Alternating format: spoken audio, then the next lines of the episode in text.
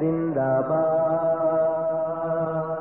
احمدیت زندہ باد۔ احمدیت زندہ باد۔ احمدیت زندہ باد۔ احمدیت زندہ باد۔ آج چراغ ہر گھر میں ہے۔ آج خوشی ہر دل میں ہے۔ نئی صدی میں ہم داخل ہیں۔ شکر خدا کا ہر دل میں ہے۔ احمدیت زندہ باد۔ احمدیت زندہ باد۔ پرچم ہم اسلام کا ہر دم۔ دنیا میں لہرائیں گے۔ کاٹے چاہے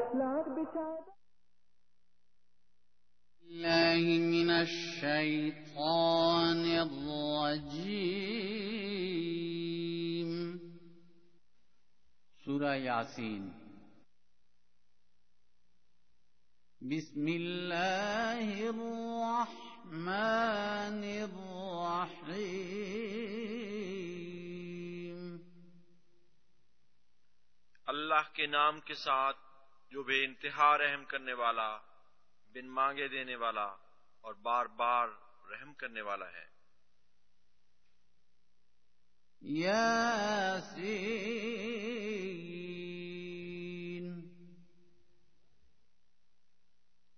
یا سیدو اے سردار۔ والقرآن الحكيم حکمتوں والے قرآن کی قسم ہے۔ إنك لمن المرسلين یقیناً مرسلین میں سے ہے۔ على صراط مستقيم۔ سرات مستقیم پر گامزن ہے۔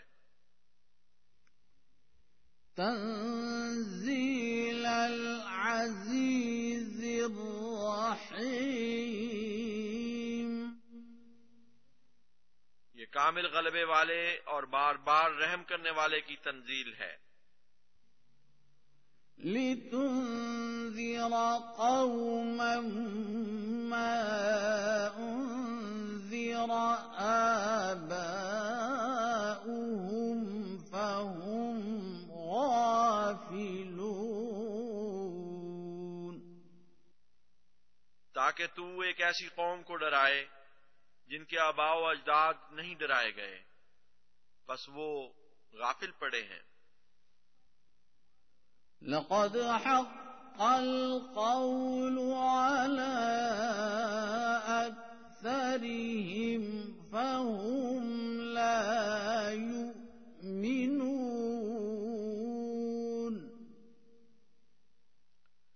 یقیناً ان میں سے اکثر پر قول صادق آ گیا ہے۔ بس وہ ایمان نہیں لائیں گے۔ إنا جعلنا في أعناقهم أغلالا فهي إلى الأذقان فهي إلى الأذقان فهم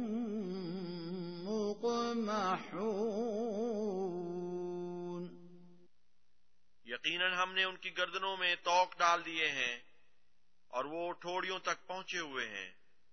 اس لیے وہ سر اونچا اٹھائے ہوئے ہیں۔ السلام علیکم ورحمۃ اللہ وبرکاتہ۔ فراز قریشی آج کا پروگرام ریڈیو احمدیہ لے کر آپ کی خدمت میں حاضر ہے۔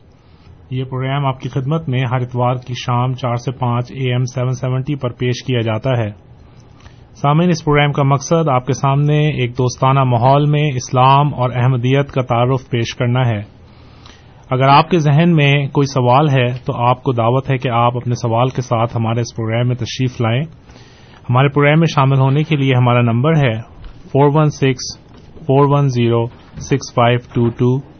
Four one six four one zero six five two two سامعین، اس کے علاوہ آپ ای میل کے ذریعے بھی ہمارے اس پروگرام میں شامل ہو سکتے ہیں۔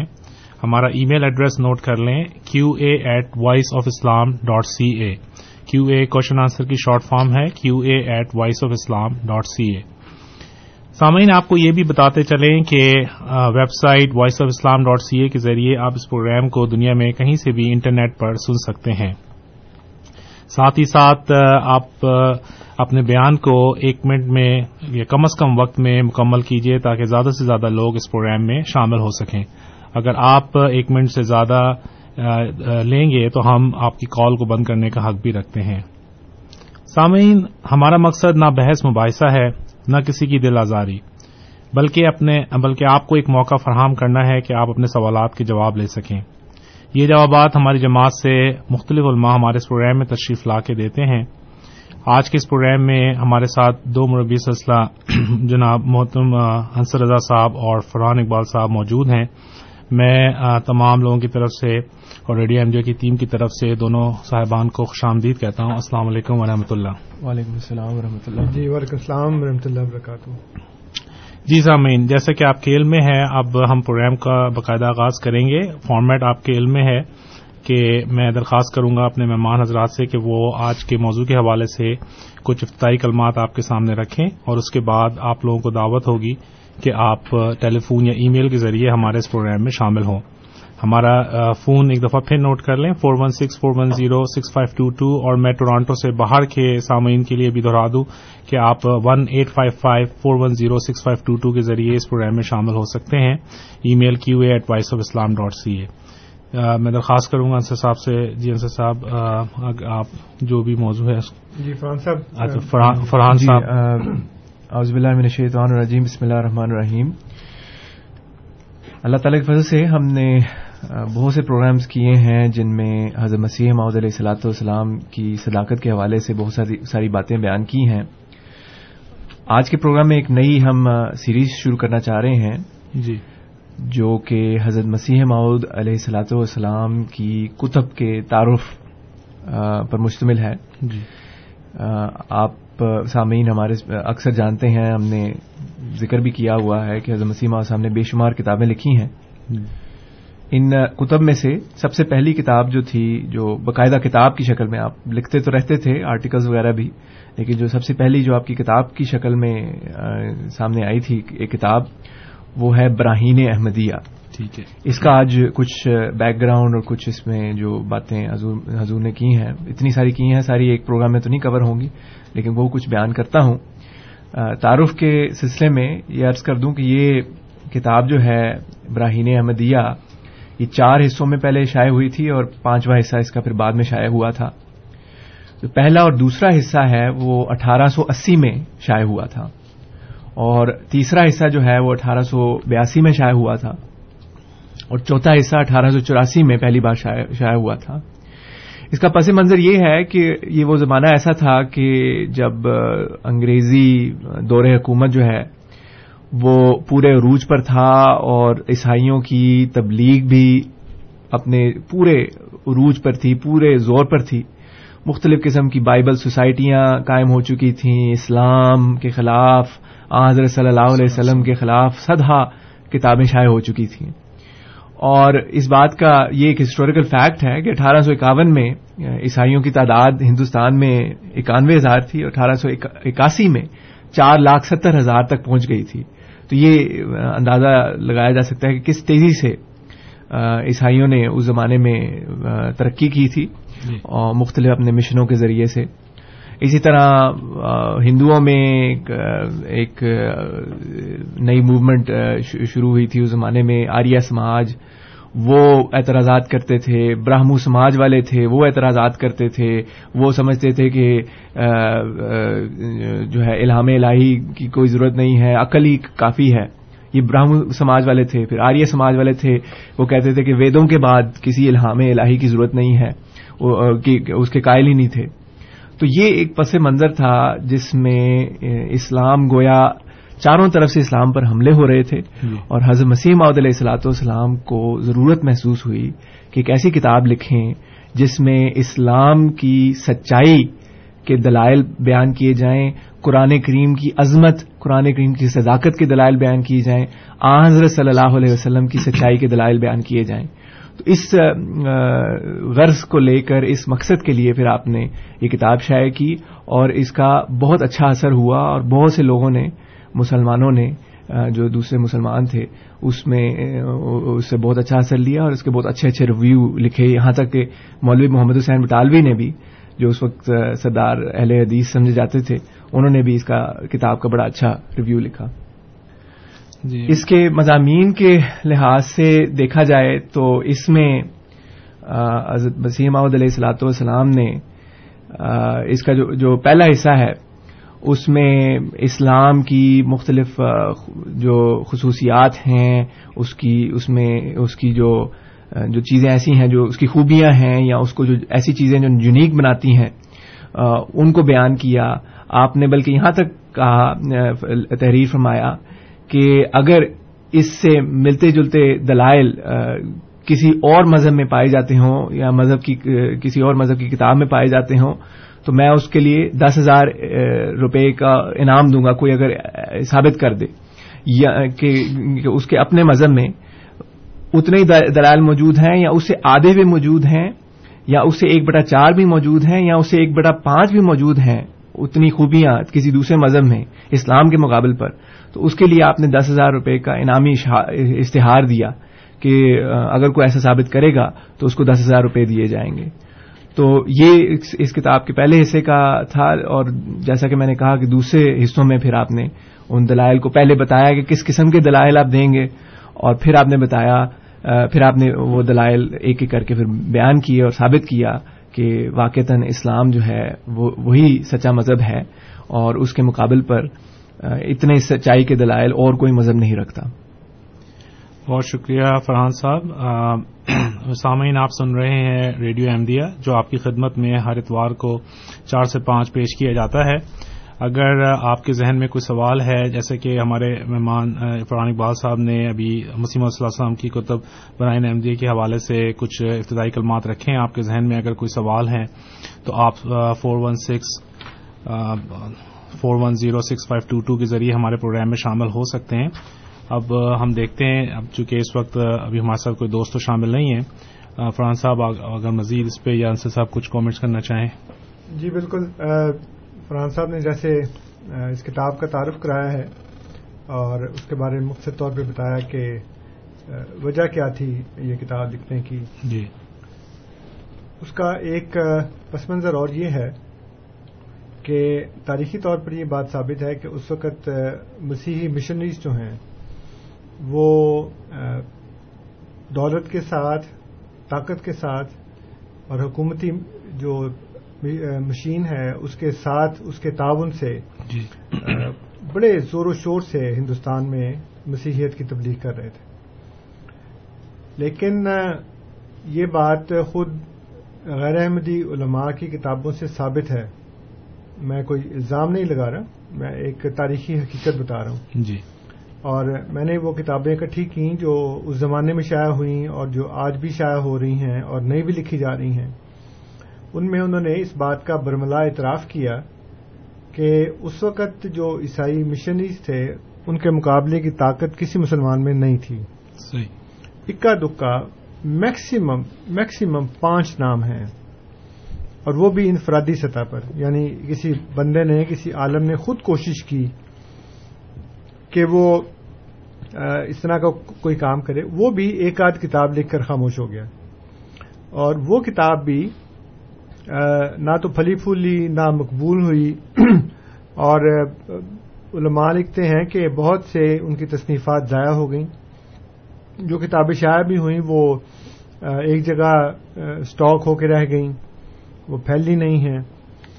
یہ صرف ان چار پانچ کی بات کر رہا ہوں جنہوں نے عیسائیت کے اوپر کام کیا یا انہوں نے مسیحی مشنریز کا جواب دیا۔ ٹھیک۔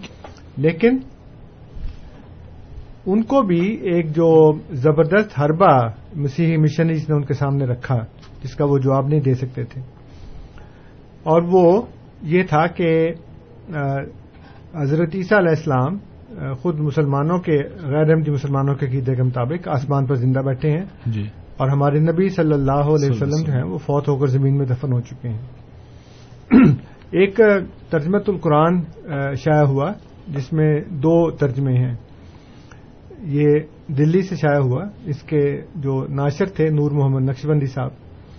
اور اس میں شاہ رفیع الدین محدث دلوی جو حضرت شاہ ولی اللہ رحمۃ اللہ علیہ کے خاندان سے تھے اور مولانا اشرف علی تھانوی جو دیوبند کے ایک بہت مشہور عالم تھے اور ابھی بھی مشہور ہیں۔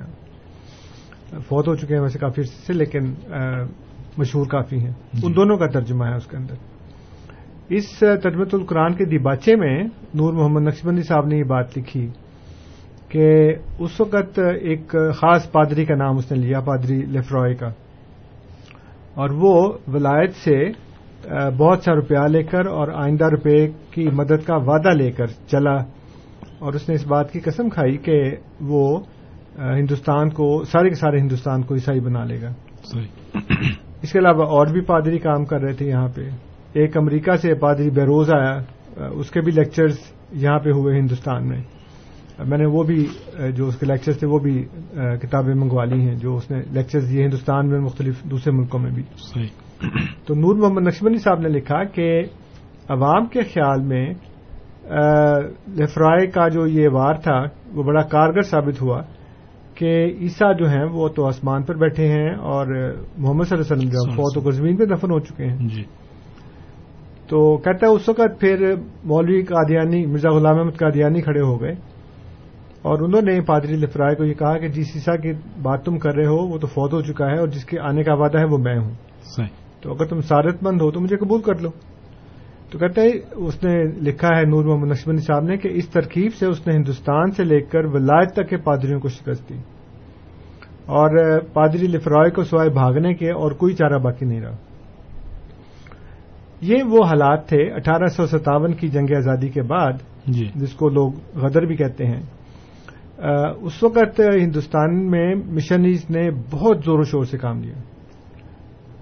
حضرت مولانا قاسم نانوتی صاحب رحمۃ اللہ علیہ، جو مدرسہ دیوبند کے بانی تھے، ان کی سوان حیات میں بھی یہ بات لکھی ہے کہ اس وقت ہندوستان میں لوگوں کو اور علماء کو اتنی ہمت نہیں تھی کہ وہ عیسائیوں سے مقابلہ کریں۔ علمی طور پر۔ ورنہ تو یہ بھی لکھا ہے، مختلف کتابوں میں خود ان علماء نے لکھا ہے کہ برطانوی گورنمنٹ نے مذہب کی پوری آزادی دے رکھی تھی۔ اور یہ نہیں کہتے تھے عیسائیوں کو کہ تم جا کے تبلیغ کرو۔ اور مسلمانوں کو بنا کیا تھا کہ تم نہ کرو جیسے آج کل پاکستان میں ہے نا۔ بالکل۔ وہ جو ایک شعر ہے نا کہ سنگ و خشت مقید ہے اور سنگ آزاد کہ کتے کو آپ کھلا چھوڑ دیں پتھر کو باندھ کے رکھ لیں۔ صحیح۔ یہ صورتحال نہیں تھی۔ اگر مسیحی مشنریز کو آزادی تھی تو مسلمانوں کو بھی آزادی تھی۔ اور خود مسلمانوں نے علماء نے اس بات کا اعتراف کیا ہے لیکن یہ ہربا ان کا اتنا کارگر تھا کہ کسی کو کسی کے پاس دلیل تھی نہیں۔ بھیا آپ مانتے ہیں کہ عیسیٰ علیہ السلام آسمان پر زندہ ہیں اور محمد صلی اللہ علیہ وسلم فوت ہو گئے ہیں۔ تو آگے آپ سے کہتے تھے کہ پھر بڑا کون ہوا؟ جی۔ ظاہر ہے کہ جو آپ کی قیمتی چیز ہوگی اسی کو بچا کے رکھیں گے نا۔ جو قیمتی چیز نہیں ہوگی اس کو آپ دفن کر دیں گے۔ جی یہ قیمتی نہیں ہے نوزب اللہ من ذالک۔ لیکن یہ قیمتی ہے اس کو بچا کے رکھو اس کو اسٹور میں رکھو فریزر میں ڈال دو یا کسی جگہ رکھو جہاں یہ خراب نہ ہو تاکہ جب بھی موقع ملے ہم اس کو نکال کر استعمال کر لیں۔ تو ایک پیریشیبل ہے ایک ان پیریشیبل ہے رائٹ وہ ہم ہمارے سامنے سمجھتے ہیں کہ اس کا کیا مطلب ہے۔ جی۔ تو اب کسی کے پاس جواب تھا ہی نہیں۔ تو حضرت مسیح محدود علیہ السلاۃ والسلام نے اس وقت یہ بیڑا اٹھایا اور آپ نے پہلے تو بہت سے جیسے فرانسا نے بھی بتایا کہ بہت سے آرٹیکل لکھے بنگلور سے ایک اخبار نکلتا تھا منشور محمدی۔ اس میں حضور کے بہت سے جو آرٹیکلس تھے مضامین تھے وہ شائع ہوتے تھے۔ پھر آپ دو بدو بھی عیسائیوں سے آریہ سماجیوں سے مناظرے کرتے تھے۔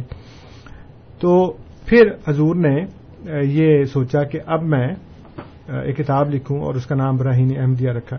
صحیح۔ اور اس میں حضور نے تین سو کے قریب دلائل دیے قرآن کریم کی صداقت کے اسلام کی صداقت کے اور حضرت محمد صلی اللہ علیہ وسلم کی صداقت کے۔ اور پھر چیلنج دیا۔ لیکن بدقسمتی کی بات یہ ہے کہ جہاں انہوں نے یہ بتایا کہ بہت سے لوگوں نے ریویو لکھے وہاں جو دولت مند طبقہ تھا انہوں نے سپورٹ کرنے کی بجائے ہاتھ کھینچ لیا۔ اور جنہوں نے جو پیسے دیے بھی تھے وہ چونکہ وہ آج بھی ہوتا ہے نا کہ وی پی بھیجتے ہیں آپ تو آپ چیز وصول کرتے ہیں تو پیسے دے دیتے ہیں۔ صحیح۔ وہ انہوں نے وصول تو کر لی پیسے نہیں دیے۔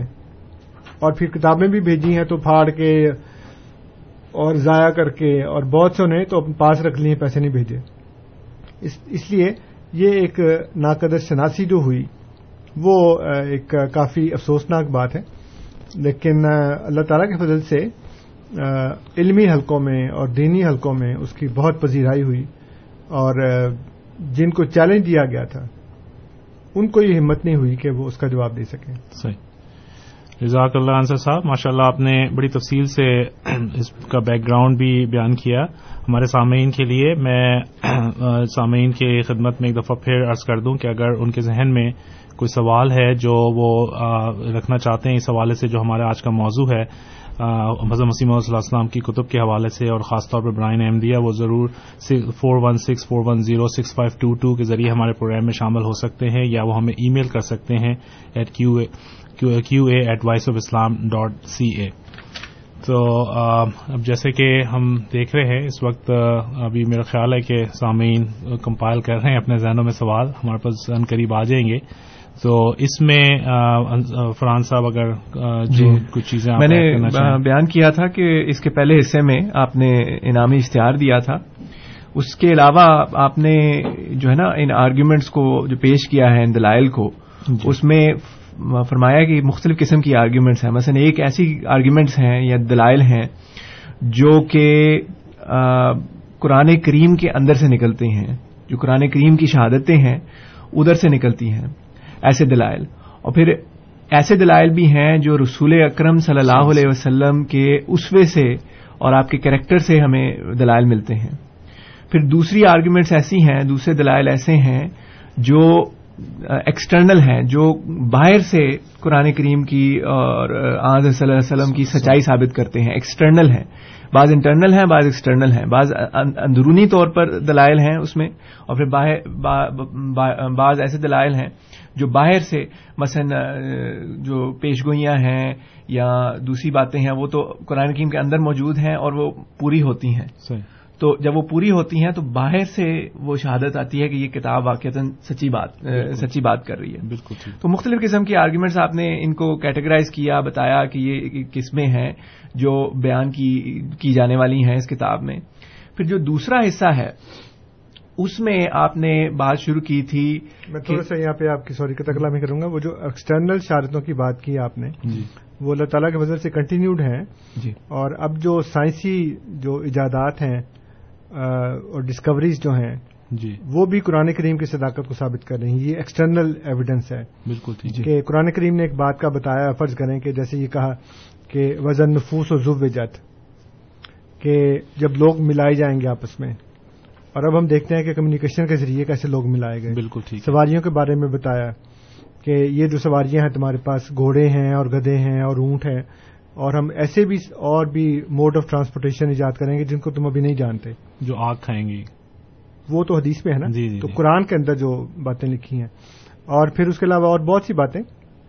تو یہ ایکسٹرنل شادیں پھر انسان کی نفسیات کے متعلق بہت سی باتیں۔ سوشل سائنسز کے متعلق بہت سی باتیں ہیں۔ سائیکالوجی کے متعلق بہت سی باتیں ہیں۔ بچے کی پیدائش کے مختلف مراحل اور وہ یہاں پہ ٹورانٹو یونیورسٹی کا وہ پروفیسر کیتھ سم تھنگ اس کا نام ہے۔ تو اس نے بتایا کہ قرآن نے یہ بتایا ہے کہ جس وقت فیٹس جو ہے وہ اپنی پرائم سٹیج میں ہوتا ہے تو اس کی شکل لیچ جیسی ہوتی ہے۔ اب لیچ ایک چھوٹا سا کیڑا ہے۔ جی۔ تو وہ ہی واز سو مچ مارولڈ اتنا وہ حیران ہوا اس کے اوپر کہ اس نے باقاعدہ تحقیق کی اور اس نے یہ ڈکلیئر کیا کہ قرآن محمد صلی اللہ علیہ وسلم کی ہاتھ کی لکھی ہوئی چیز نہیں ہے، اللہ کا نازل کردہ کلام۔ اس نے باقاعدہ پریس کانفرنس کی یہاں پہ۔ اور پریس کانفرنس میں ایک صحافی نے اس کو کہا کہ ہو سکتا ہے کہ محمد صلی اللہ علیہ وسلم کو پتا ہو کہ جو یہ فیٹس ہے، یہ اپنی ابتدائی شکل میں ہوتا ہے، تو وہ اس کی شکل لیج جیسی ہوتی ہے۔ تو کہتا ہاں ان کو ضرور پتا ہوتا اگر ان کے پاس الٹرا ساؤنڈ مشین ہوتی کیونکہ بغیر الٹرا ساؤنڈ کے آپ نہیں جان سکتے کہ اس وقت جو فیٹس ہے جو ماں کے پیٹ میں ہے جی۔ جو جنین ہے اس کی شکل کیا ہے؟ تو یہ تو وہی جان سکتا ہے نا جس کے پاس یا الٹرا ساؤنڈ مشین ہو یا اس کو خدا نے بتایا ہو۔ بالکل ٹھیک ہے۔ تیسرا تو کوئی ہو ہی نہیں سکتا نا بات۔ اس لیے یہ ایکسٹرنل شہادتیں جو روز بروز ملتی جا رہی ہیں ہمیں اور روز بروز اللہ تعالیٰ اس قرآن کریم کی صداقت کو اور ظاہر کر رہا ہے۔ یہ وہ ہے جس کے بارے میں خود اس وقت کے لوگ اس کو نہیں جان سکتے تھے۔ جو قرآن کی تفصیل لکھ رہے ہیں اور جو قرآن کا علم حاصل کر رہے ہیں وہ ہر بات کو یا تو روحانیت پہ لے جاتے ہیں یا اس کو قیامت کے ساتھ لگا دیتے ہیں۔ کیوں؟ ان کا ان کے پاس علم ہی نہیں ہے اتنا۔ لیکن جیسے جیسے علم بڑھتا جا رہا ہے ویسے ویسے اب وہ میں کل خدام کے ساتھ ایک بات کر رہا تھا۔ تو ان کو میں نے کہا کہ نبی کریم صلی اللہ علیہ وسلم نے خطبہ حجت الوداع میں تقریباً ایک لاکھ چوبیس ہزار یا ایک لاکھ بیس ہزار لوگوں سے خطاب کرتے ہوئے کہا کہ یہ پیغام ہر جو موجود ہے یہاں پہ، اس کو پہنچا دے جو آج یہاں پہ نہیں ہے اور آگے فرمایا کہ فرب المبلغ او امن السام ہے اب اوا کا مطلب ہوتا ہے بہترین طریقے سے محفوظ کرنا ریٹین کرنا اس کو۔ تو فرمایا کہ ہو سکتا ہے کہ جو مبلغ ہے یعنی کہ جس کو بات پہنچائی جا رہی ہے، وہ سننے والے سے زیادہ اچھا اس کو ریٹین کر لے۔ اب آپ اندازہ لگائیں کہ آپ نے ایک بات سنی ہے آپ اس کو کب تک ریٹین کریں گے اپنے دماغ کے اندر؟ لیکن اگر میں نے سنی اور میں نے کمپیوٹر میں محفوظ کر لی تو اب یہ ریٹین ہوگی نا؟ جی۔ تو اس سے آزور صلی اللہ علیہ وسلم نے اس وقت پیش گوئی فرمائی انٹلیکچل ڈیولپمنٹ کی کہ جیسے جیسے زمانہ بڑھے گا ویسے ویسے پھر اس وقت تو چھپائی بھی نہیں تھی لوگ چھالوں کے اوپر کھالوں کے اوپر لکھتے تھے پتوں کے اوپر لکھتے تھے۔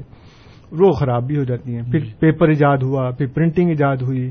اب اس کے بعد پھر کمپیوٹر ایجاد ہوا اور اب کاغذ بھی خراب ہو جاتا جی۔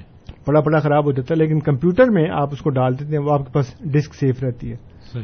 تو یہ اور خدا نے کہا فرقن منشور قرآن کے اندر ایک آیت ہے کہ پتلی سی جھلی اور یہ پتلی سی جھلی یہ وہ چھوٹی سی چپ ہے جس کے اوپر آپ پورا قرآن لکھ سکتے ہیں تفسیریں لکھ سکتے ہیں ساری کی ساری کتابیں لکھ سکتے ہیں حدیث کی۔ آپ کو پتہ ہی ہے۔ بالکل چھوٹی سی ایک, ایک وہ ہمارے پاس ڈیوائس ہوتی ہے گیجٹ ہوتا ہے۔ اس کے اندر چھوٹی سی چپ ہوتی ہے۔ جی۔ ایگزیکٹلی بالکل۔ اور اس کے اندر یہ میرے پاس بھی وہ چابی کے اندر وہ چھوٹی سی ایک ہے۔ جی جی وہ چار گیگا بائٹ کی ہے۔ جی۔ اتنی بالکل چھوٹی سی ہے۔ اور اس کے اندر دنیا جہان کی کتابیں آ سکتی ہیں۔ تو یہ قرآن کی صداقت کی وہ ایکسٹرنل ایویڈنسز ہیں جو روز بروز ملتی جا رہی ہیں اور انشاءاللہ آئندہ اور ملتی جائیں گی۔ جی انصر صاحب اس کے جو آپ نے ایکسٹرنل کا بڑا اچھی طرح سے واضح کیا ہے جو جس کو بیرونی شہادت بھی کہہ سکتے ہیں اس کے مقابل پر جو اندرونی شہادت ہے اس کی مثال میرے ذہن میں آئی ہے ابھی کہ وہ مسیمہ صاحب نے اسی کتاب میں بیان کی ہے کہ وہ قرآن کریم کی فصاحت اور بلاغت ہے۔ اور مطلب اللہ تعالیٰ نے فرمایا ہے کہ یہ اتنی زبردست کتاب ہے اتنی اس میں فساد بلاغت ہے اتنی سی کتاب میں سارے مضمون بیان کر دیے گئے ہیں جو انسان کی ضرورت کے لیے ہیں اور ایسے بیان کیے گئے ہیں کہ کوئی انسان کوئی بشر طاقت نہیں رکھتا کہ اسی طرح کی باتیں اتنی فصاحت اور اتنے تھوڑے الفاظ میں بیان کی جائے اور اس کی حضرت مسیح صاحب نے بڑی تفصیل سے قرآن کریم کی مثالیں دی ہیں سورہ فاتحہ کی مثال دی ہے کہ کیسے اس میں سارے ضرورت والے مضامین بھی آ گئے اور فصاحت اور بلاغت میں بھی وہ اعلیٰ درجے پر ہے۔ کوئی انسان یہ طاقت نہیں رکھتا کہ وہ اس کے مقابل پر اسی طرح کا کلام لکھے یا پیش کرے، اگر حضرت مسیح صاحب نے فرمایا کہ اگر فضاحت بلاغت کی طرف جائے گا تو پھر ضروری مضمون رہ جائیں گے۔ اگر مضمون کی طرف جائے گا کہ ساری تفصیلات بیان ہوں تفاصیل بیان کی جائیں، تو پھر فضاحت اور بلاغت رہ جاتی ہے۔ تو انسان یہ طاقت نہیں رکھتا۔ تو یہ ایک اندرونی شہادت ہے جو قرآن کریم کی سچائی ثابت کرتی ہے۔ اس سے مجھے وہ واقعہ یاد آیا فساد و بلاغت سے۔ عرب میں اب عربوں کو آپ کو پتا ہے کہ وہ کتنے فصیح اور بلیغ تھے۔ اور وہ اتنے اس اپنی کوالٹی کے اوپر مغرور تھے کہہ سکتے ہیں کہ وہ باقیوں کو اجمی کہا کرتے تھے یعنی گونگے۔ صحیح۔ جیسے وہ یہودی ہیں نا وہ دوسروں کو گوئیم کہتے ہیں۔ تو گوئیم کا مطلب یہی ہے جو اجم کا مطلب ہے کہ وہ باقی گونگے ہیں باقی جو ہیں وہ گویا جانور ہیں۔ وہ اس اعلیٰ انسانی سطح پہ نہیں ہے جس پہ ہم ہیں۔ اربوں کا بھی یہی حال تھا۔ وہ خود کو کہا کرتے تھے کہ وہ سب سے فصیح قوم ہے اور باقی سارے جو ہیں وہ اجمی ہیں یعنی کہ گونگے ہیں۔ تو وہ لوگ قرآن کریم کی مثال لکھنے سے آجز آ گئے۔ اور سورہ کوثر لکھ کے لگائی گئی خانہ کعبہ کے اندر کس کا جواب؟ دو تین آیتوں کی صورت۔ جی۔ اور خدا نے قرآن میں چیلنج کیا متعدد دفعہ کہ ایک آیت لے آؤ ایک صورت لے آؤ دس صورتیں لے آؤ لیکن کوئی بھی نہیں لا سکا۔ تو ایک شاعر تھا بہت بڑا اس کا نام تھا لبید۔ تو حضرت عمر رضی اللہ تعالیٰ عنہ کے دور میں وہ ایک دفعہ ان کو ملا تو حضرت عمر نے اس کو کہا کہ تم شاعری نہیں کرتے اب۔ تو کہتا ہے سورہ بکرا اور سورہ عال عمران کے بعد بھی کروں۔ ٹھیک یعنی سورہ بکرا اور سورہ عال عمران جیسی صورتوں کا کے مطابق کلام لکھنا اس کے لیے ممکن نہیں ہے۔ اور اس سے کم تر لکھنا اس کی حد تک ہے۔ تو اب یہ اربوں کے لیے بہت توہین کی بات ہے جی۔ کہ آپ اتنے بڑے فصیح و بلیغ شاعر ہوں لیکن جو سب سے زیادہ فصیح کلام لکھا جا لکھا جا چکا ہے آپ اسے بڑھ کر نہ کہیں۔ اور چونکہ وہ کہتا بڑھ کے تو میں کر نہیں سکتا اور کم کہنا میری توہین ہے اس لیے میں نے کہا شاعری چھوڑ دو۔ تو یہ ایک طرح کا کمپلیمنٹ ہے کہ قرآن کریم کتنا فصیح و بلیغ کلام ہے کہ چھوٹی چھوٹی جملوں کے اندر۔ اسی نے خدا نے کہا کہ انا انزلنا قرآن عربین تو عربین کا مطلب یہ نہیں کہ عربی زبان میں ہے۔ جی۔ عربین کا مطلب ہے کہ یہ ٹوٹلی سیچوریٹڈ ہے۔ یہ اتنا سیر شدہ ہے کہ اس کو دوسری زبانوں کی امداد کی ضرورت نہیں ہے۔ جی بہت شکریہ انصر صاحب۔ ہمارے ساتھ بھی کوئی دوست تو نہیں جڑے، لیکن ایک ای میل ہے اور وہ آف دا ٹاپک ہے، اتنا اس کا، اس ٹاپک سے تو نہیں ہے، لیکن میں صرف تھوڑا سا چینج کرنے کے لیے میں چاہ رہا ہوں کہ وہ مختصراً اس ای میل کا ذکر کر دیتا ہوں۔ وسیم صاحب نے بھیجی ہے اور پھر ہم اپنے موضوع پہ دوبارہ آ جائیں گے۔ وہ پوچھ رہے ہیں کہ احمدیت کی جو ہے وہ عمر کے حوالے سے کہ کب قائم ہوئی اور وہ کب کب تک جو ہے وہ کثرت میں آ جائیں گی اور اس، یہ سوال انہوں نے جو ہے وہ کیا ہے۔ کہ کب سے شروع ہوئی اور کیا؟ شروع تو ایٹین ایٹی نائن میں ہوئی تھی۔ جی۔ اور اپنے کمال کو جو پہنچے گی ہم تو کہتے ہیں آج ہی پہنچ جائے۔ جی۔ لیکن وہ کہتے ہیں نا تیرے منہ سے نکلے خدا کرے اسی ماہ میں اسی سال میں۔ جی۔ تو اللہ کرے کہ اسی مہینے میں ہو جائے اگر نہیں تو اس سال میں ہی ہو جائے۔ لیکن یہ ہماری وشفل تھنکنگ ہے۔ جی۔ جو حضرت مسیم علیہ السلام نے بتایا ہے وہ یہ ہے کہ جب سے جماعت قائم ہوئی ہے اس کے تین سو سال کے اندر اندر یہ جماعت ان شاء اللہ تعالی غالب آ جائے گی۔ جی۔ یعنی کہ جماعت سے مراد یہ ہے کہ جو دین اسلام ہے وہ دنیا میں غالب ہو جائے گا۔ جی بہت شکریہ انصر صاحب۔ اس کے ساتھ ہی ایک دوست بھی ہمارے ساتھ جڑ چکے ہیں۔ ان کو ہم پروگرام میں شامل کرتے ہیں۔ جی ناصر صاحب السلام علیکم۔ السلام علیکم انصر صاحب دوسرے ساتھی صاحب مجھے نام بھول گیا جی السلام علیکم۔ جی وعلیکم السلام۔ وعلیکم السلام تو فرحان اقبال صاحب۔ جی۔ انصر صاحب میں نے سوال یہ کرنا کہ ابھی آپ نے بیان کیا دوسرے ساتھی نے ایک مسیح المعود کے بارے میں۔ مجھے اس کا لفظی ترجمہ چاہیے کیا اس کا لفظی ترجمہ اور کیا میری نالج کے مطابق مسیح المعود یہ وہی مسیح المعود ہے جو حضرت مریم علیہ السلام کے بطن سے پیدا ہوئے ہیں۔ مجھے اس کے بارے میں تھوڑا تفصیل چاہیے پلیز۔ جی بہت شکریہ ناصر صاحب پروگرام میں شامل ہونے کے لیے۔ جی مسیح کا تو مطلب ہے مسیح اور معود کا مطلب ہے کہ جس کا وعدہ کیا گیا ہے۔ یہ تو اس کے جو لغوی معنی ہیں جو لٹرل میننگ ہے اس کے۔ جی۔ معود جو لفظ ہے وہ وعدے سے نکلا ہے اور مفول کے وزن پر ہے۔ معود یعنی کہ وہ جس کا وعدہ کیا گیا ہو۔ اور قرآن میں بھی یہ لفظ استعمال کیا گیا ہے۔ میرا خیال ہے الوم المعود کے نام سے۔ جی۔ اس کے علاوہ اسلامک لٹریچر میں بھی جگہ جگہ یہ نام ہے۔ اور بزرگان دین نے بھی مفسرین نے بھی جہاں حضرت عیسیٰ علیہ السلام کے آنے کا ذکر کیا ہے وہاں پہ لفظ یہی استعمال کیا ہے مسیح معود یا امام معود ہمارے جو شیعہ دوست ہیں وہ بھی حضرت امام مہدی علیہ السلاۃ والسلام جو امام میں قائم الزمان ان کو کہتے ہیں منتظر بھی کہتے ہیں ان کے متعلق بھی امام معود کا لفظ استعمال کرتے ہیں۔ اب جہاں تک بات یہ ہے کہ یہ وہ ہیں جو حضرت مریم کے وطن سے پیدا ہوئے، تو وہ تو میرا خیال ہے کہ ہم کئی دفعہ بیان کر چکے ہیں یہاں پہ کہ وہ دو ہزار سال پہلے پیدا ہوئے تھے۔ اور ایک طبی عمر گزار کر فوت ہو گئے اور زمین میں دفن ہو گئے۔ لیکن اللہ تعالیٰ نے حضرت موسا علیہ السلام کے بعد جس طرح حضرت عیسیٰ علیہ السلام آئے تھے، اسی طرح حضرت نبی کریم صلی اللہ علیہ وآلہ وسلم جو حضرت موسا علیہ السلام کے مسیل ہیں آپ کے بعد حضرت عیسیٰ علیہ السلام کے ایک مسیل کے آنے کی خبر دی، جس کو ٹائٹل وہی دیا گیا۔ جیسے کہ نبی کریم صلی اللہ علیہ وآلہ وسلم کے متعلق کہا کہ میں تمہارے بھائیوں میں یعنی حضرت موسا کو کہا کہ میں تمہارے بھائیوں میں تمہاری طرح کا ایک نبی بھیجوں گا۔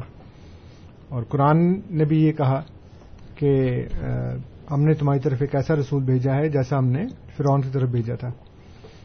تو مسیل نے آنا ہے، وہ جو حضرت مریم کے بطن سے پیدا ہوئے تھے، وہ تو بیچارے باقی تمام انسانوں کی طرح دنیا میں آئے، زندگی گزاری، فوت ہوئے، دفن ہو گئے اور اب دوبارہ کبھی واپس نہیں آئیں گے۔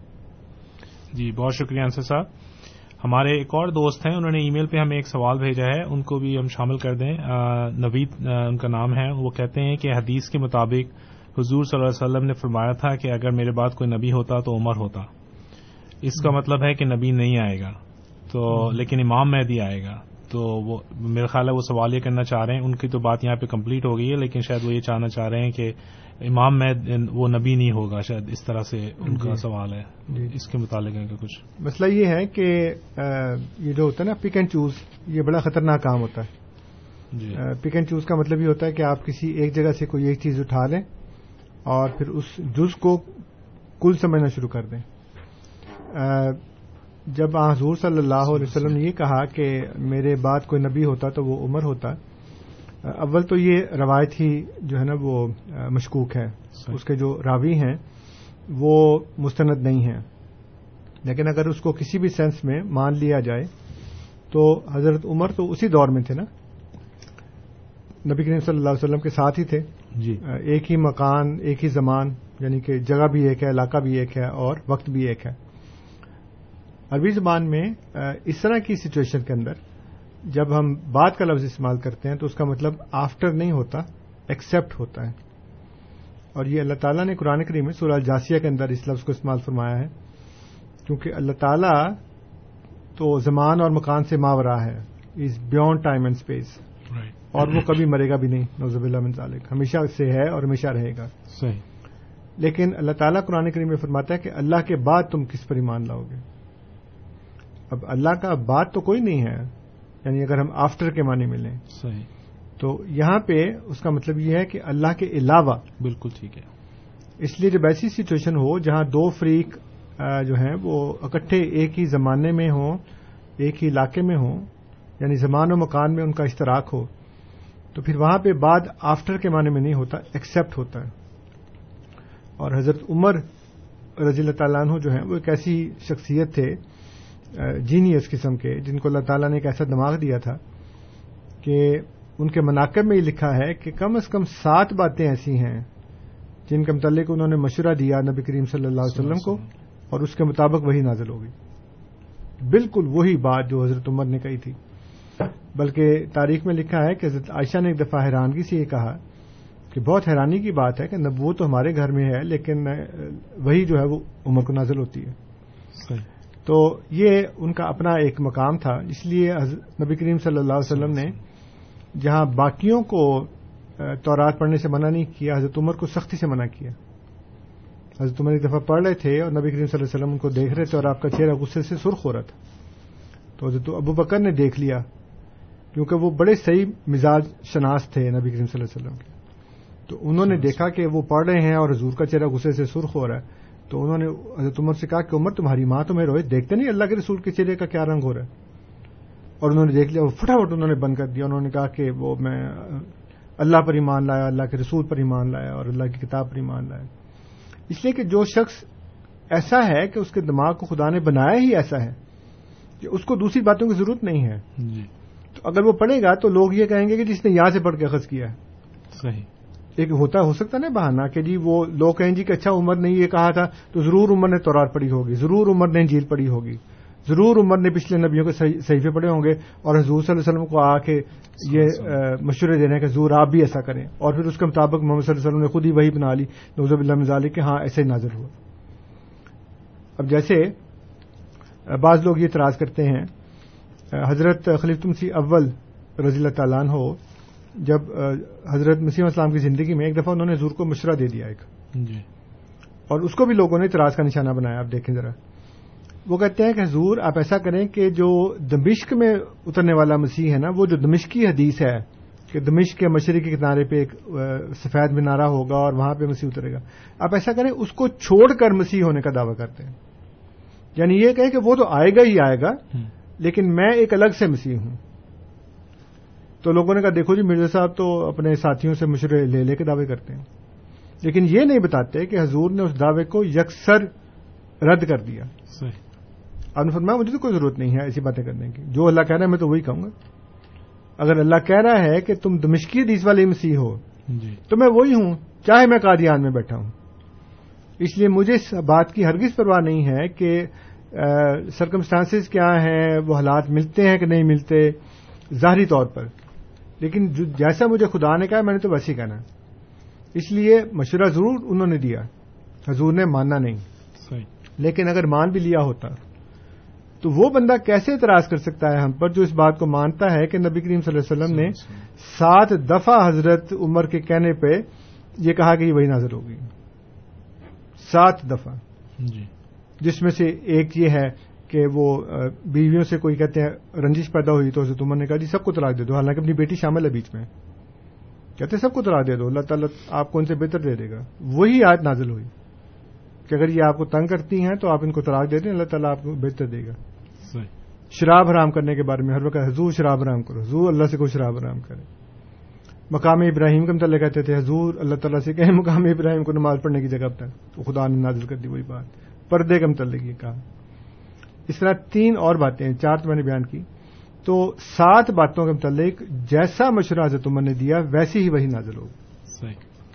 اس لیے یہ جو ایک میں اصل میں تو بتا رہا تھا بعد کا۔ جی۔ تو بات جو ہے وہ ایکسپٹ کے معنی میں بھی ہوتا ہے۔ اس لیے حضرت عمر کے بارے میں کہا کہ اگر اور کسی کے بارے میں کیوں نہیں کہا۔ حالانکہ اگر اہل سنت کا بھی دیکھیں تو وہ تو حضرت ابو بکر کو حضرت عمر سے افضل سمجھتے ہیں نا؟ صحیح۔ یہ کیوں نہیں کہا کہ ابو بکر ہوتا؟ حالانکہ ایک حدیث یہ بھی ہے کہ ابو بکر افضل حاضل امت اللہ یقون نبی۔ ٹھیک ہے۔ کہ ابو بکر جو ہیں وہ اس امت میں سب سے افضل ہیں سوائے اس کے کہ کوئی نبی ہو جائے۔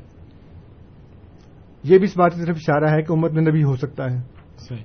جب اگر نبی آ جائے گا امت کے اندر تو ابو بکر سے افضل ہوگا ابو بکر اس سے افضل نہیں ہوگا۔ تو ابو بکر تو افضل الامت ہیں۔ اور صدیق بھی ہیں بلکہ صدیق اکبر ہیں۔ تو نبی کے بعد صدیق کا رتبہ ہوتا ہے۔ حضرت عمر شہید ہیں لیکن حضرت ابو بکر صدیق ہیں۔ حضرت ابو بکر کے متعلق کیوں نہیں کہا کہ وہ نبی ہو جاتا؟ عمر کے متعلق کیوں کہا؟ تو یہ وجہ جو میں نے آپ کو بتائی ہے۔ اس لیے وہاں پہ بعد کا مطلب جو ہے وہ ایکسپٹ کے معنی میں ہے آفٹر کے معنی میں نہیں۔ بالکل ٹھیک ہے۔ بہت شکریہ انصر صاحب۔ سامعین، آپ سن رہے ہیں ریڈیو احمدیہ جو آپ کی خدمت میں ہر اتوار کی شام چار سے پانچ radio A M seven seventy پر پیش کیا جاتا ہے۔ اس پروگرام کا مقصد آپ کے سامنے ایک دوستانہ ماحول میں اسلام اور احمدیت کا تعارف پیش کرنا ہے۔ آج ہمارے جو مہمان ہمارے ساتھ شامل ہیں، انہوں نے جو موضوع رکھا ہے، وہ مسیم صلی اللہ علیہ وسلم کی کتب کے حوالے سے ہے۔ اور اگر آپ کے ذہن میں کوئی سوال ہے، اس حوالے سے تو آپ کو دعوت ہے کہ آپ اپنے سوال کے ساتھ ہمارے اس پروگرام میں شامل ہوں۔ ہمارا نمبر شامل ہونے کے لیے نوٹ کر لیں four one six four one zero six five two two اس کے علاوہ جو ٹورانٹو سے باہر کے سامعین ہیں، وہ one eight five five four one zero six five two two کے ذریعے ہمارے پروگرام میں شامل ہو سکتے ہیں۔ آپ ہمیں ای میل بھی کر سکتے ہیں۔ ہمارا ای میل ایڈریس ہے Q A at voice of Islam dot C A Q A at voice of Islam dot C A جی اب چونکہ ہم انتظار کرتے ہیں کہ کوئی ہمارے ساتھ دوست شامل ہوں تو اس دوران میں آپ اگر اپنی بات کو آگے جی بڑھائیں۔ اسی جہاں سے شروع کیا تھا براہین احمدیہ کے بارے میں ہم بات کر رہے تھے۔ جی۔ اس کتاب کا کچھ تعارف پیش کیا کرنے کا موقع مل رہا ہے آج۔ جی۔ جو اس کا دوسرا حصہ ہے اس میں پھر حضرت مسیح معود علیہ السلاۃ والسلام نے بعض مضامین کو بیان کرنا شروع کیا۔ مثلا ایک مضمون جو ہے جو آریہ سماج یا بلکہ آ، براہمو سماج والوں کے ساتھ تعلق رکھتا ہے وہ یہ کہتے تھے کہ عقل ہی انسان کی نجات کے لیے کافی ہے کسی کتاب یا الہام وغیرہ کی ضرورت نہیں ہے۔ اس مضمون کو بھی حضرت مسیح معود علیہ السلاۃ علیہ السلاۃ والسلام نے بڑی تفصیل سے اس کتاب میں جگہ جگہ بیان فرمایا ہے کہ عقل جو ہے وہ انسان کو ایک ایسے مقام تک لے کر جاتی ہے جہاں پر وہ جا کر کہہ سکتا ہے کہ خدا تعالی ہونا چاہیے۔ یا ساری چیزوں کو دیکھ کر اندازہ لگا سکتا ہے کہ خدا تعالیٰ کو ہونا چاہیے۔ لیکن الہام کے ذریعے سے ہم ایک ہم ہم ایک ایسے مقام پر پہنچتے ہیں جہاں پر ہم کہہ سکتے ہیں کہ خدا تعالیٰ واقعتا موجود ہے۔ بالکل تو یہ ہے اور ہونا چاہیے کا فرق جو ہے حضرت مسیح محدود علیہ السلاۃ والسلام نے اس کتاب میں بھی اور دوسری کتب میں بھی بڑی تفصیل سے بیان کیا ہے کہ جو الہام کی ضرورت ہے وہ اس بات سے ثابت ہوتی ہے کہ وہ انسان کو یقین کے درجے تک پہنچاتی ہے، جہاں تک خدا تعالیٰ کے وجود کا تعلق ہے۔ اس کے علاوہ عقل اور الہام کا جس طرح میں نے بتایا کہ وہ فرق جو اس کی ضرورت ہے، وہ بیان کی۔ اور پھر یہ بھی بیان کیا کہ جو دوسرے مذاہب والے ہیں، مثلا عیسائی ہیں یا آریہ سماج والے ہیں، انہوں نے اگر کوئی بات کرنی ہے تو اسلام کے مقابل پر تو وہ اپنی کتابوں سے بات کیا کریں۔ بجائے اس کے کہ اپنے فلسفے کو بیان کریں، جو انہوں نے دلائل دینے ہیں، انہیں چاہیے کہ اپنی کتابوں سے اپنی وہ والی کتابیں جن کو وہ الہامی کتابیں سمجھتے ہیں ادھر سے بیان کرنا چاہیے۔ اور ادھر سے مقابلہ کر کے دیکھنا چاہیے، تو اگر اس طرح وہ کریں گے، تو پھر ان پر بات واضح ہو جائے گی کہ قرآن کریم واقعتاً ایک بہت زیادہ افضلیت رکھتا ہے۔ جب ہم اس طرح دیکھتے ہیں، ان کو مقابلتاً کہ قرآن کیم کیا کہتا ہے اور کیسے دلائل دیتا ہے اور کیسے باتیں بیان کرتا ہے اور دوسری الہامی کتب کو دیکھتے ہیں تو اس لحاظ سے بھی قرآن کریم کی صداقت اور افضلیت بڑے واضح طور پر ثابت ہو جاتی ہے۔ یعنی دعویٰ بھی کتاب سے اور دلیل بھی جی۔ دونوں باتیں۔ یہ نہیں کہ دعویٰ تو کتاب کر رہی ہے اور دلیلیں آپ دے رہے ہوں۔ جی جی۔ دعویٰ بھی کتاب سے نکلنا چاہیے اور اس دعوے کی دلیل بھی اسی کتاب میں ہونی چاہیے۔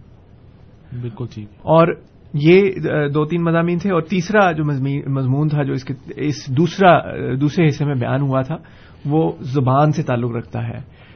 بعض لوگ سمجھتے ہیں کہ زبان جو ہے وہ انسان کی بنائی بنائی بنائی ہوئی ہے۔ فضل مسیمہ صاحب نے اس بات کو بھی واضح کیا کہ انسان کو بنانے انسان نے زبان کو نہیں بنایا بلکہ زبان کو بنانے والا اللہ تعالیٰ خود ہے۔ جی بہت شکریہ فرحان صاحب۔ ہمارے ساتھ ایک اور دوست شامل ہو چکے ہیں ان کو پروگرام میں شامل کرتے ہیں۔ جی امین صاحب السلام علیکم۔ وعلیکم السلام۔ صاحب؟ جی جناب جی حضرت پندرہ دن پہلے واٹس ایپ پہ اور یو ٹیوب پہ سارا میسج بھیجا جا رہا ہے۔ حیدرآباد دکن کے ایک بدبخت نے مسیح مود ہونے کا دعویٰ کیا ہے اور اس نے اعلان کیا ہے کہ جو نشانیاں بتائی گئی ہیں اس میں مرزا غلام قادیانی بہت پیچھے اور میرے اوپر ساری نشانیاں ظاہر ہوئی ہیں۔ تو اب اس کا مطلب ہے کہ قادیانی سارے بوریا بستر لپیٹ لیں کیونکہ یہ تو ہر ہر مہینے ہر سال ہر دو سو سال میں کوئی نہ کوئی بدبخ کھڑا ہو جاتا ہے۔ اس کے بارے میں آپ کیا کہتے ہیں؟ آپ نے شاید دیکھا بھی ہوگا یوٹیوب پر نہیں ہے تو میں آپ کو بھیجوں اس کو۔ جی بہت شکریہ امین صاحب پروگرام میں شامل ہونے کے لیے۔ جی انصر صاحب۔ بات یہ ہے کہ اللہ تعالیٰ کا بہت بڑا احسان ہے کہ اس نے قرآن کریم اور نبی کریم صلی اللہ علیہ وسلم کی حیات مطالعہ میں ہمیں تمام سوالوں کے جوابات جو ہیں وہ عطا کر دیے ہیں۔ تو سب سے پہلی بات تو یہ ہے کہ اللہ تعالیٰ نے قرآن کریم جیسی محکم کتاب دے کر ہمیں اور تمام دوسری چیزوں سے بے نیاز کر دیا۔ اور اس میں جو سچے اور جھوٹے کا معیار بتایا اس کے مطابق ہم پرکھتے ہیں کہ یہ جو دعوی کرنے والا ہے، وہ سچ بول رہا ہے کہ جھوٹ بول رہا ہے۔ صحیح۔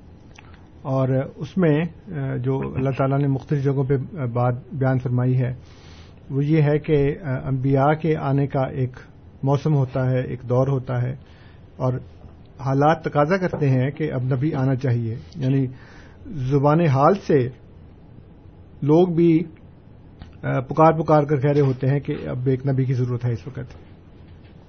اور پھر اس وقت جب اللہ تعالیٰ ایک نبی کو بھیجتا ہے، تو اس کے متعلق بتایا کہ وہ اپنی قوم میں پہلے سے سچا مشہور ہوتا ہے، پاکیزہ کردار کا مشہور ہوتا ہے۔ لوگ اس کو ٹیسٹیفائی کر چکے ہوتے ہیں اس کا دعویٰ کرنے سے پہلے۔ اس کے بھی قرآن کریم میں مثالیں پھر اللہ تعالیٰ نے یہ بتایا کہ وہ جو خدا سے الہام پا کر وہی پا کر جو پیشگوئیاں کرتا ہے، وہ اللہ کے وجہ سے پوری ہوتی ہیں۔ اور پھر یہ بتایا کہ اللہ تعالیٰ اس کی نصرت کرتا ہے۔ اور وہ جو ایک فرد ہوتا ہے یہ دعویٰ کرنے والا کہ خدا نے مجھے کھڑا کیا اس کے مقابل پر دنیا کی طاقتیں ہوتی ہیں افراد ہوتے ہیں گروہ ہوتے ہیں حکومتیں ہوتی ہیں۔ لیکن اللہ تعالیٰ ان سب کو پاش پاش کرتا ہوا اس ایک شخص کو ایک بہت بڑی جماعت عطا کرتا ہے اور اس کا جو پیغام ہے وہ پھیلتا ہے۔ اگرچہ حالات اتنے خطرناک ہوتے ہیں کہ سب سمجھتے ہیں بلکہ بعض اوقات وہ خود سمجھتا ہے کہ ابھی آخری وقت ہے۔ لیکن اللہ تعالیٰ جو ہے وہ اس کو بچا لیتا ہے۔ اور پھر اللہ تعالیٰ نے یہ بتایا کہ اس کے جو مخالفین ہوتے ہیں، وہ بالکل ویسی ہی باتیں کرتے ہیں جس طرح کے تمام انبیاء کے مخالفین شروع سے کرتے آئے ہیں۔ تو یہ تو چند باتیں ہیں جو اللہ تعالیٰ نے سچے اور جھوٹے کے بارے میں بتائی تو میں نے کہا کہ قرآن میں خدا نے سب کا جواب دے رکھا ہے پہلے۔ اس لیے جو بھی مدعی نبوت ہوگا یا کسی مقام کا دعویٰ کرے گا اور پھر ان لوگوں سے یہ کہے گا کہ مجھے اس کو اب مانو بھی۔ کیونکہ ایک تو ہوتا ہے نا کہ انسان بہت بے شمار اولیاء اور بزرگان دین ہیں ان کو خدا نے بڑی رفتیں عطا فرمائی ہیں بڑے بڑے مقام عطا فرمائے ہیں۔ لیکن انہوں نے لوگوں سے یہ نہیں کہا کہ اب ہمیں مانو بھی۔ صحیح۔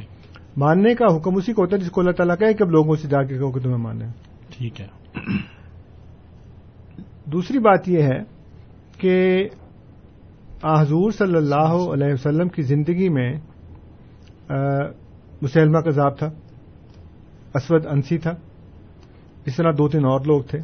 ابن سیاد بھی تھا۔ ابن سیاد تو مدینہ میں ہی تھا۔ مسلمہ کذاب بنو حنیفہ کا وہاں سے آیا تھا۔ اسی طرح اسود انسی تھا۔ تو اب اس وقت اگر امین صاحب ہوتے تو وہ کہتے اب یہ یہ کیا مصیبت پڑ گئی ہے؟ یعنی ایک طرف تو یہ محمد صلی اللہ علیہ وسلم کہہ رہے ہیں کہ میں نبی ہوں، ادھر سے مسلمہ بھی کہہ رہا ہے میں نبی ہوں ادھر سے اسود انسی بھی کہہ رہا ہے میں نبی ہوں، ابن سے یاد بھی کہہ رہا ہے کہ مجھے پر خدا کا الہام اور وہی نازل ہو رہی ہے۔ تو یہ تو ہر چھٹے مہینے کوئی نہ کوئی آ جائے گا تو ہم کیا کریں گے؟ یہ وہی بات ہے نا جو بھی انہوں نے کہی ہے۔ جی۔ کہ جی مرزا غلام احمد دین سے بالا جا رہا تھا ہم سے تو اب یہ یہ بھی آ گیا ہے اور اب ایک اور آ گیا ہے اور ہر مہینے کے بعد اور ہر چھ مہینے کے بعد کوئی نہ کوئی آ جائے گا۔ یہی سچویشن اس وقت بھی تھی۔ تو حضور صلی اللہ علیہ وسلم نے جب دعویٰ کیا ہے تو آپ کے بعد پھر اور لوگوں نے بھی دعویٰ کیا نا۔ تو اسی لیے کھڑے کھوٹے کی پہچان ہوتی اس وقت ہے۔ مثلا بازار میں آپ جیولر ہیں آپ نے سونے کے زیورات بنائے ہیں۔ آپ کے مقابل پر ایک بندہ دکان کھول کے بیٹھ جاتا ہے پیتل کو سونا کہہ کے بیچتا ہے۔ تو اگر وہ جھوٹ نہیں بولے گا تو آپ سچے کیسے ثابت ہوں گے؟ صحیح۔ تو سچے ثابت ہونے کے لیے لازمی بات ہے کہ ایک جھوٹا بھی ہو۔ جھوٹا ہوگا تو پتہ لگے گا کیونکہ اگر سچائی اکیلا دنیا میں ہوگا تو کیسے پتہ لگے گا؟ اگرچہ ہمارے پاس قرآن ہے لیکن اس کی پوری طرح سے چھان بین اور تفتیش کے لیے کمپیرزن کے لیے تقابل کے لیے ایک جھوٹا بھی آ جاتا ہے۔ روشنی کہ- کا پتہ ہی اندھیرے سے چلتا ہے۔ ایگزیکٹلی دیر یو گو اب حضور صلی اللہ علیہ وسلم کے ساتھ مسلمہ کذاب تھا جی۔ اور اس میں بھی ابھی وہ جو ہمارے ایک دوست نے فون کر کے کہا یا فون کی تھے ای میل کی تھی۔ جی۔ بات کا متعلق۔ نبی کریم صلی اللہ علیہ وسلم نے فرمایا کہ یخر و جان کذابان بادی کہ میرے بعد دو جھوٹے آئیں گے۔ اب وہ تو ان کی زندگی میں ہی آ گئے۔ بات تو بعد میں تو نہیں نا آئے۔ جی۔ بات کا مطلب کیا ہے؟ وفات کے بعد۔ لیکن وہ تو زندگی میں ہی آ گیا آپ کی۔ تو بات کا مسئلہ بھی حل ہو گیا یہاں پہ۔ کہ میں تو سچا نبی ہوں میرے علاوہ دو اور آئیں گے لیکن وہ جھوٹے ہوں گے۔ میں سچا ہوں۔ تو یہ امین صاحب اصل میں اللہ تعالیٰ اس طریقے سے اپنے سچے نبی کی صداقت کو مزید نکھار کر ظاہر کرنے کے لیے ایسے لوگوں کو پیش کرتا ہے۔ اور دوسری بات یہ ہے کہ جب بارش ہوتی ہے نا تو فصلیں تو اگتی ہیں لیکن ساتھ جھاڑ جھنکار بھی اگتا ہے۔ اگتا کہ نہیں اگتا؟ جی۔ جگہ جگہ بارش کا پانی پڑتا ہے لیکن وہاں تو کسان نے فصل نہیں بوئی۔ لیکن وہاں بھی جھاڑ جنکار جو گھاس پھوس اگاتی ہے وہاں پہ۔ تو کسان کیا کرتا ہے؟ کسان یہ کرتا ہے کہ فصل کے اندر بھی آ جاتے ہیں بعض اوقات وہ۔ پھر اس کو کاٹتا ہے اس کو جڑ سے اکھاڑتا ہے تاکہ وہ جو زمین کی خوراک فصل کو ملنی ہے وہ یہ نہ کھا جائے۔ صحیح۔ تو یہ وہ کہتے ہیں نا برسات میں مینڈک جو ہیں وہ ٹرایا کرتے ہیں۔ تو مینڈکوں کا ٹرانا جو ہے وہ برسات کے حسن کو تھوڑی دیر کے لیے ناگوار تو گزرتا ہے، لیکن یہ تو قدرتی بات ہے۔ بڑے جھاڑ جھنکار، بڑے گھاس پھوس اگتی ہیں اس طرح کی، یہ نیچرل بات ہے۔ اس وقت پھر ہمیں پتہ لگتا ہے کہ یہ جو بندہ تھا، یہ سچ بول رہا تھا اور یہ جو دوسرا بندہ ہے، یہ جھوٹ بول رہا ہے۔ حضرت مسیم علیہ السلام نے فتح اسلام میں لکھا ہے یہ۔ جی۔ کہ جب اللہ تعالیٰ کے معمورین آتے ہیں تو فرشتوں کے ذریعے ایسا ایک الہ- الہام الہی کا اور برکات کا نزول ہوتا ہے جو دلوں کے اوپر پڑتا ہے۔ اور پھر لوگوں کے دل مستعد ہو کر اس حقیقت کو پا لیتے ہیں اگرچہ وہ بظاہر امام کو مانے یا نہ مانے۔ ابھی وہ فرحان صاحب مجھے بتا رہے تھے فرحان اقبال صاحب کہ انٹرفیت میں جاتے ہیں یہ۔ جی۔ میں بھی کئی دفعہ گیا ہوں۔ لوگ وہی باتیں کر رہے ہوتے ہیں جو جماعت احمدیہ پیش کرتی ہے بلکہ وہ تمام مسلمان جو جہاد کے یعنی کتال کے بڑے حامی ہیں وہ اپنے ملک میں ہوں گے تو جہاد بمانی کتال لیں گے۔ جہاز میں بیٹھیں گے اور ایئرپورٹ لنڈن یا یورپ یا امریکہ اترتے وقت ان کا جہاد کا نظریہ بالکل چینج ہو جاتا ہے۔ صحیح۔ اور اس وقت وہ جہاد کی وہی تعریف بیان کر رہے ہوتے ہیں جو ہم کرتے ہیں۔ صحیح۔ اور امریکہ اور یورپ میں یعنی پورے شمالی امریکہ میں، پورے یورپ میں جو مسلمان رہتے ہیں، چاہے وہ مذہبی ہوں یا غیر مذہبی، عالم ہو یا غیر عالم، وہ سب کے سب جہاد کی وہی تعلیم بیان کرتے ہیں جو ہم نے بیان کی۔ آج کسی مسلمان سے پوچھ لیں یہاں پہ، بلکہ بہت سے لوگ حیرانگی کی اظہار کرتے کہتے اچھا ایسے بھی ہے اور وہ یہ ہے کہ قرآن میں ناسخ و منسوخ۔ کسی سے پوچھ لیں کہ جی قرآن میں تو آیتیں منسوخ ہیں، آپ کے علماء کہتے ہیں، نہیں نہیں، یہ کیسے ہو سکتا؟ قرآن کی آیت کیسے منسوخ ہو سکتی ہے؟ یعنی لوگوں کا ایک طبی رجحان جو ہے وہ اس سے چل پڑا ہے کہ قرآن کی آیت منسوخ ہو نہیں سکتی حالانکہ ان کے علماء کا قیدا ہے یہ۔ جی۔ اس طرح اور بہت سی باتیں جو جماعت احمدیہ کا ایک امتیازی نشان تھیں اب وہ لوگ اس کو طبی طور پر قبول کرتے جا رہے ہیں۔ اور یہ فرشتوں کے نزول کی وجہ سے ہے کہ بے اختیار لوگوں کے دل جو ہیں وہ صرف مائل ہو رہے ہیں۔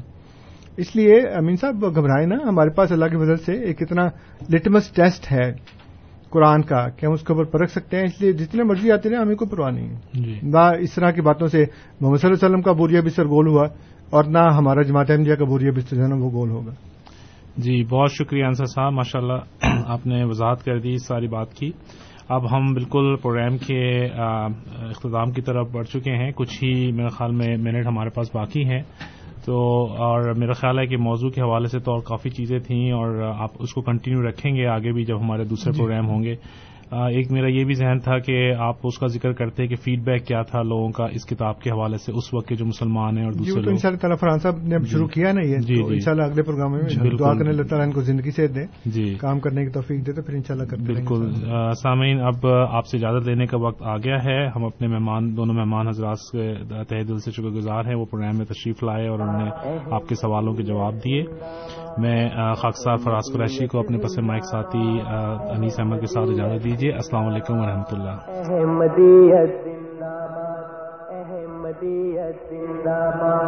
احمدیت